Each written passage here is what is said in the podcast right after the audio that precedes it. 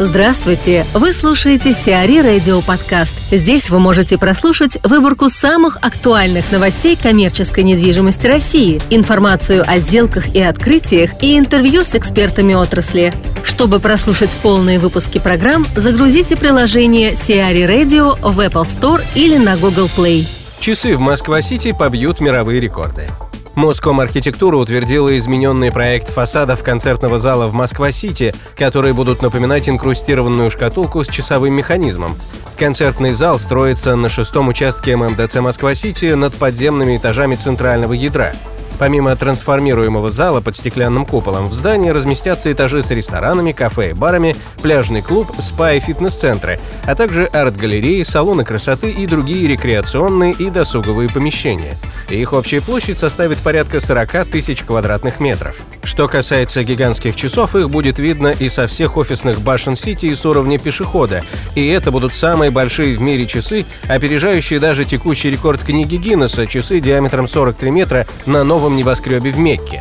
В летнее время рестораны на третьем этаже комплекса будут располагаться на открытых террасах, а купол открываться наполовину, обеспечивая доступ солнца. Андрей Сидоров, партнер архитектурной студии Int Architects, рассказывает о преимуществах agile офисов. Андрей, расскажите, пожалуйста, что подразумевает собой agile философия? Почему она сейчас особенно популярна?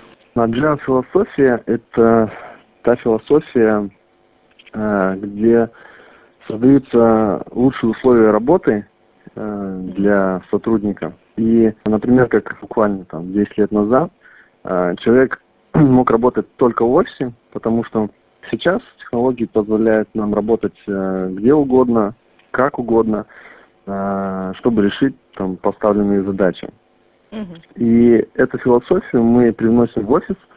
Э, мы создаем э, такие места, где человеку было бы наиболее э, привычно ну, и комфортно находиться. Там мы сделаем зоны э, в виде кафе, э, зоны там с разными мягкими поверхностями, где человек может непринужденной обстановке, угу. ну, решать какие-то, да, отдохнуть, в то же время придумать интересные там вещи, которые ему поставлены были. Эффективность человека там возрастает, ну, минимум на 30%, процентов, mm-hmm. потому что, да, у него нет угнетения какого-то, то, что вот он должен сидеть э, и 8 часов от звонка до звонка работать.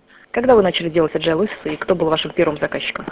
Первый офис э, мы сделали в 2013 году. Была компания Альфа-Банк, что не, не свойственно было этой компании, потому что все офисы, которые до этого у них строились, они были там стандартными, скучными. Но пришла команда, э, которая занимается банковскими технологиями, э, и решила отойти от этих стандартных норм и сделать тот офис, в котором э, они хотят работать. Основной идеей было выбрано направление супергероев,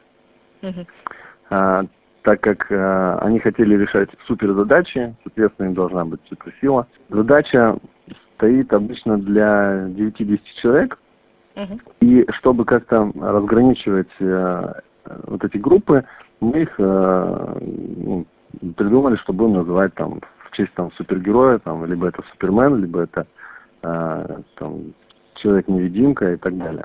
Какие компании сейчас выбирают офисы в стиле Agile?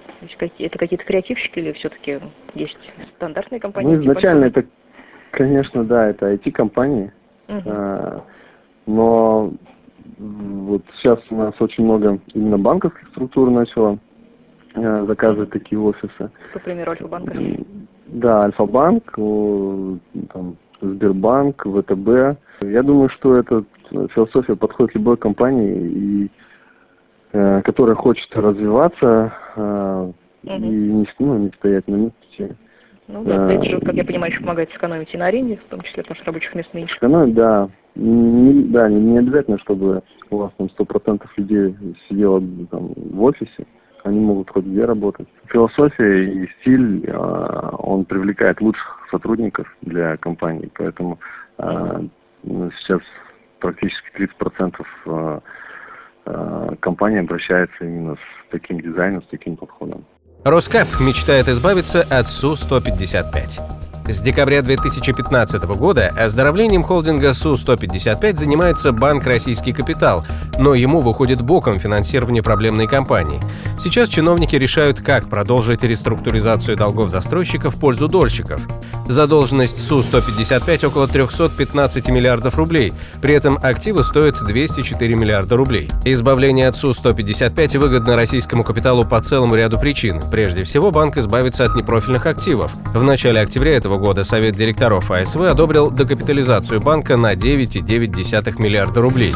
В этом сценарии российский капитал может стать опорным банком компенсационного фонда. Он будет финансировать застройщика, покупая договоры долевого участия и выдавать ипотеку его клиентам. Другой вариант предполагает, что ЦБ даст российскому капиталу послабление по нормативам, и он сможет продолжить достройку объектов Су-155. Есть еще вариант с постоянной декапитализацией банка, что тоже снимает вопрос о нарушении нормативов. Судьбу Су-155 планируется решить до конца этого года.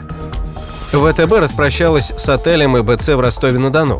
Группа ВТБ продала все свои права, связанные с гостиницей «Шаратон». В июле этого года банк выставил на продажу 100% в уставном капитале ООО «Лира», входившего в группу компании «Мегаполис» Константина Кузина и занимавшегося строительством гостиницы и бизнес-комплекса в Ростове-на-Дону.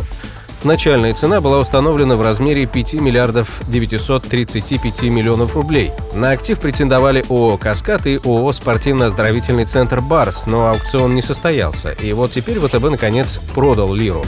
Еще в апреле 2016 года банк сообщил о планах достроить гостиницу в Ростове к чемпионату мира по футболу 2018 года.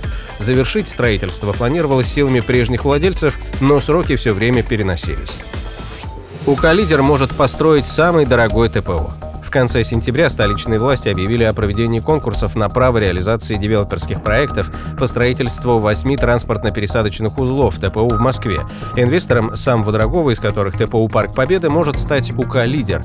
Остальные ТПУ — это Дмитровское, Пятницкое шоссе, Павелецкое, Ховрино, Фанвизинское, Тропарева и Технопарк.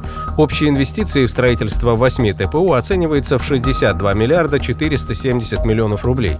В Парк Победы придется вложить около 23 миллиардов рублей. Вскрытие заявок по объявленным торгам состоится 16 ноября 2016 года. Сиари Радио. Эксклюзивные рубрики «За и против», «Ноу-хау», «Ремейк», «Новые форматы». Слушайте в полных выпусках программ в приложении Сиари Radio. Приложение доступно в Apple Store и на Google Play. Более подробная информация на сайте siari.ru slash radio.